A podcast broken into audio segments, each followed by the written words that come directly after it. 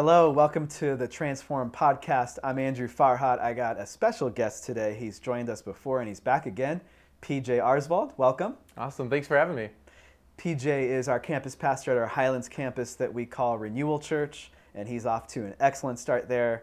And I thought this question would be up your alley, PJ. What do you think? Yeah, I'm all about, you know, do whatever you want. So, no, I'm just kidding. Um, no, I think this is a really important topic, and I, I've had a lot of conversations with people about this, and so I think people will be intrigued to, to deal with this because I think it's something that we all kind of face today. Yeah, definitely. So the question is this, PJ. Since truth is relative, can't I just live out the golden rule? And I would say, you know, this is a common question that I think I've gotten a lot in the last 20 years of a lot of friends, coworkers that are comfortable with what they define as a good life, uh, but not wanting to dive into Christianity or any religion for that matter. So, in other words, I think that there's the thought here that if I'm just a good person and I don't harm anybody, then I'm good. And so, PJ, can you kind of start us off with a little bit of introduction? Because this actually is a very postmodern new thought when it comes to humanity. Like humans haven't always thought this way. Yeah, that's a really good point, and that's where you know sometimes we don't realize the water we're swimming in because we're so used to it that it's helpful to take kind of a big picture look at the broad strokes of history. And this is going to be again broad strokes. So anyone who out there who loves philosophy, I'm sure that there's more nuance than this, but generally for most of human history, um, it was described as what's called pre-modern. And so in a pre-modern context in a pre-modern society, um, everything is kind of God-centric or God's-centric if you're kind of a polytheist. So this is you look back at the Greeks and you have all these gods who are controlling things, and humans kind of found their place in relation to them. Um, same with the Muses. you think of Christianity, obviously, and Judaism. You know, God the Father centric, and then Jesus when he came along. Um, that's first and foremost, and we are in relation to that. And then at the turn of you get out of the Dark Ages, uh, the Middle Ages, and you get into um, the Enlightenment, and you have the birth of what's considered modern or modern uh, modernity.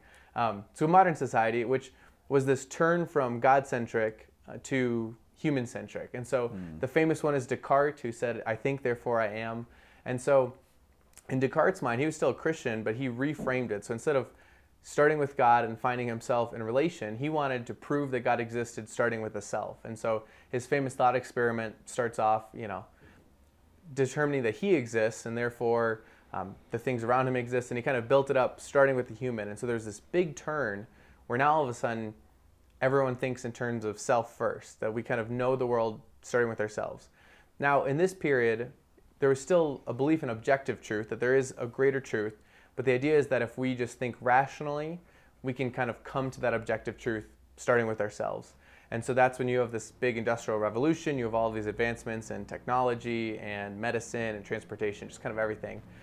But you kind of see in the 20th century um, a bit of a disillusionment with this. People realized, uh, partially due to the catastrophes of World War II and some other things, that things weren't progressing like they thought. Everyone thought if we just kind of think rationally, work together, everything will be perfect.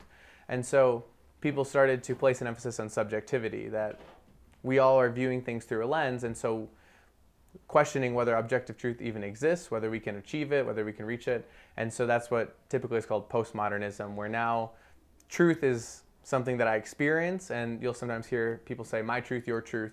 Um, it's kind of an acknowledgement of our different lenses, our different experiences, and our different grasps, grasps on the reality around us. Okay, it's very good. So, just like a quick summary, I think of what you said is pre modern, it was very God centric. So, there was the thought that truth comes from God. Yep. Modern, was very man centric. But with that said, they still believed in truth. And maybe their question was okay, how does the truth apply to me? Um, but then postmodern sounds like it's more um, there, is, there are many truths and yeah. that's a big shift in terms of what we have been used to, accustomed to in human history. Is now it's your truth, my truth, their truth, and it's all truth and it's all fine as long as it doesn't harm anybody. Yeah, I think that's exactly right. There's okay. kind of an acknowledgement that um, none of us can get to this beautiful, undefiled, objective truth without looking through a lens. And so there's almost, if not an abandonment, at least an acknowledgement or postmodern thinking typically says we can't reach objective truth, and so it does lie in the subject that mm-hmm. my truth, my experience is kind of now the focus, the center of my life.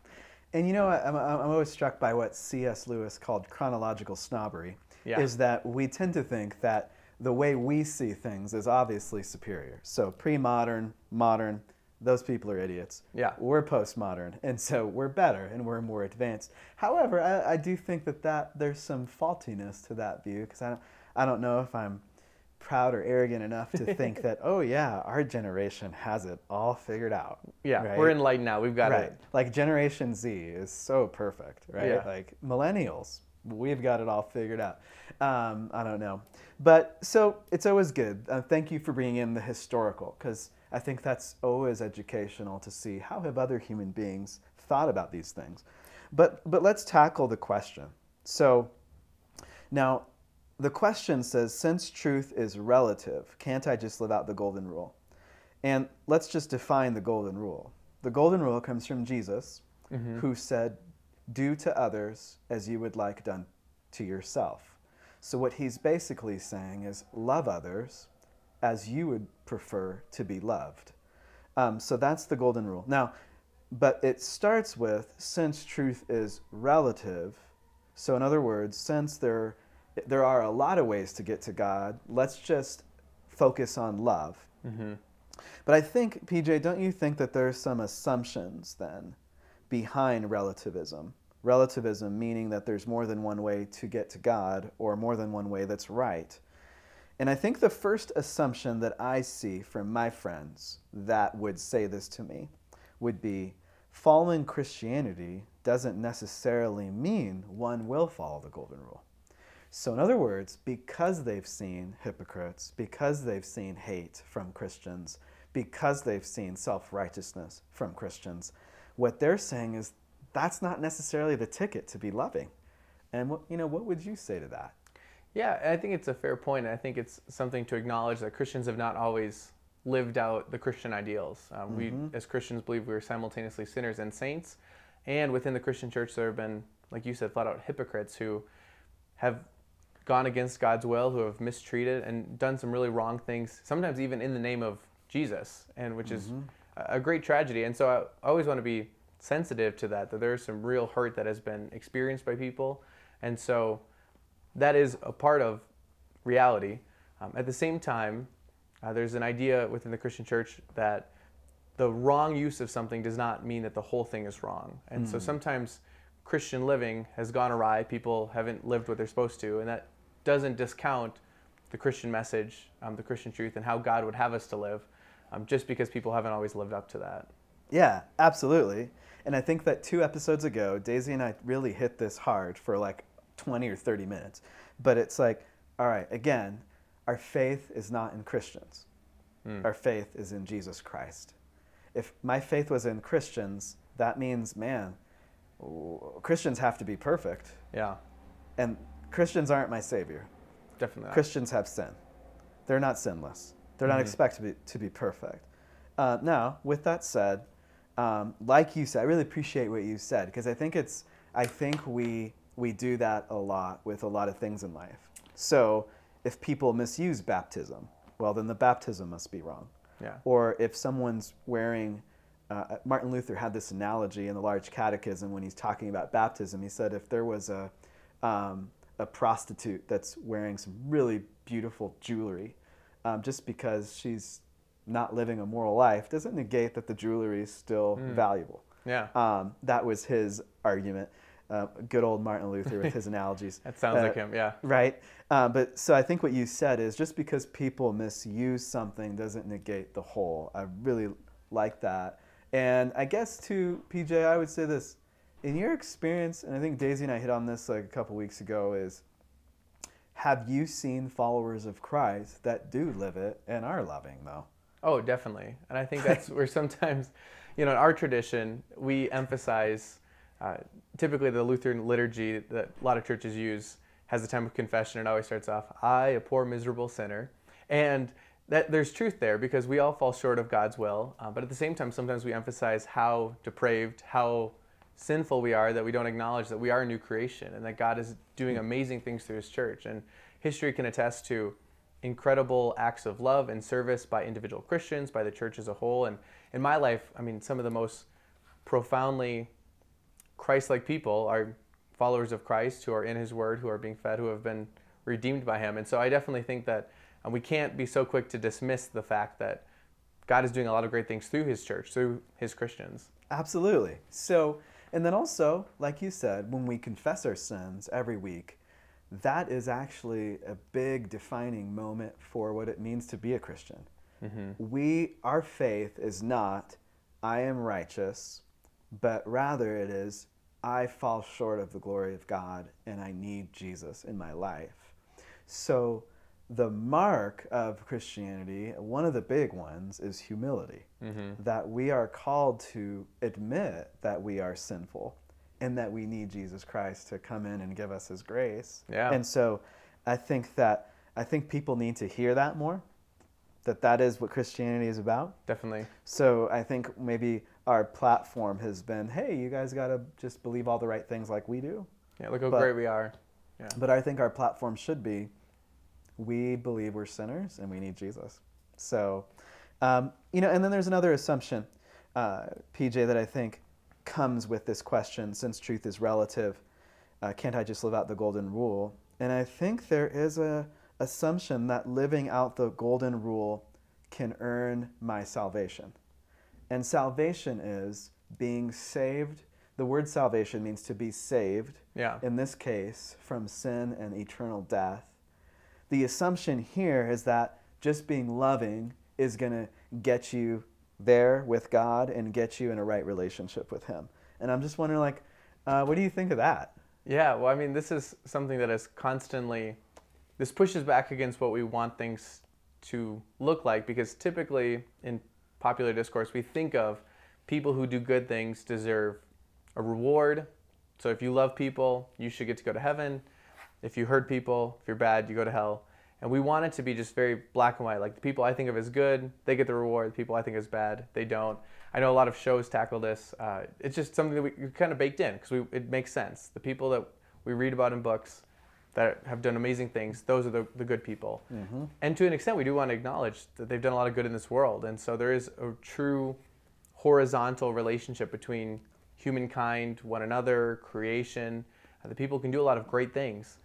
But at the same time, uh, one of the startling, um, bold, almost offensive realities of the Christian faith is, like you said, is that none of us are good enough to receive salvation. None of us are anywhere close to what God intended us to be. He wanted His creatures to live a certain way, He wanted them to be in a relationship with Him. And humanity is so fallen that in our natural state, our fallen natural state, none of us can uh, be part of God's people. None of us can live that way. And truthfully, without God, none of us even want to be. We, we want to turn inward. We want to be selfish and self centered. And so, no mm-hmm. matter how much good we might do in this world, all of us fall short of what God has expected of us.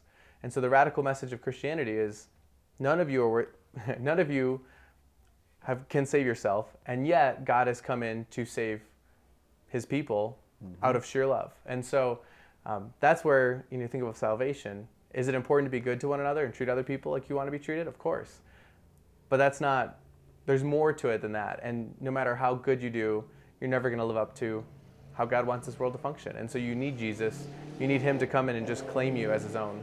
Mm-hmm. Absolutely. Okay, so I think there's two things I wanted to yeah. just extract from what you said. And I think the first one is horizontally in our horizontal relationships, relationships with other people, um, we can acknowledge that the person that wants to live out the golden rule wants a good thing.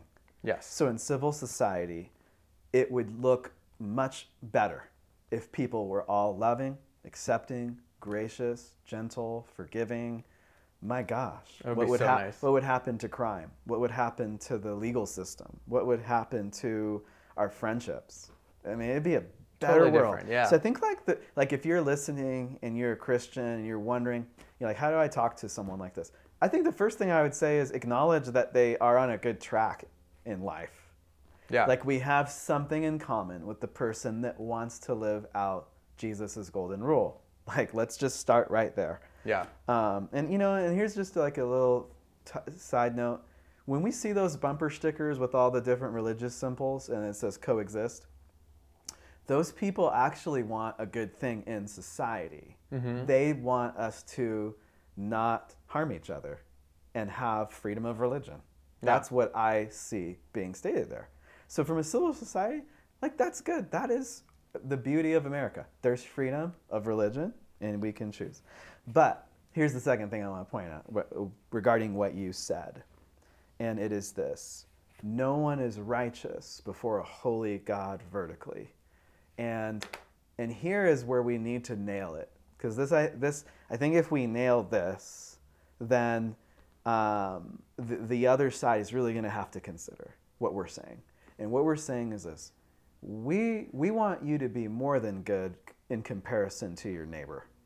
We want you to be righteous before a holy God for all eternity. And the truth, or, and I'm going to start with this what Jesus is saying Yeah. is that we are sinners, that we're separated from a holy God due to our sin, and that we need to be reconciled with Him. And that comes when we repent and believe in the gospel.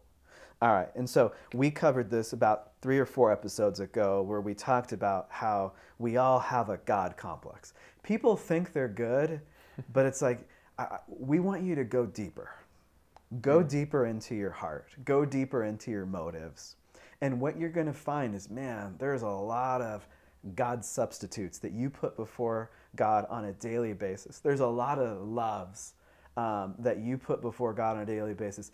There's a lot of opportunities you have to love others every day that you don't take because you're too selfish or you're too busy or you don't want to feel bad about yourself. Like, there's, I, I hear about people every day that are kind of living the most comfortable life for them, but they're not living the most sacrificial life for the people around them. Okay, and that's something we all have to look in the mirror with. We're all trying to live a really uh, comfortable life, and we think we're good, Yep. but God's saying, "Man, I'm call- you're not even living out the golden rule to love me and love other people." Yeah. What are you doing for the homeless person that you drive by every day? Uh, what are you know is is the an- now I know that's a can of worms. That's a hard one, right? Mm-hmm. But it's like, are we going to just do nothing? Is that the answer? Do we just all move far away from homeless people? Is that the answer? of What we should do? Um, And now, with that said, I think let me just make make this clear. There's safety things we have to take into account there. There's a lot there, so I'm not saying that Yeah. that's easy, but I will say we gotta we gotta put our heads together as Christians and say, how do we love the least of these? Yeah. You can't ignore um, it just because it's hard. Yeah, that's my that's my only point. Yeah.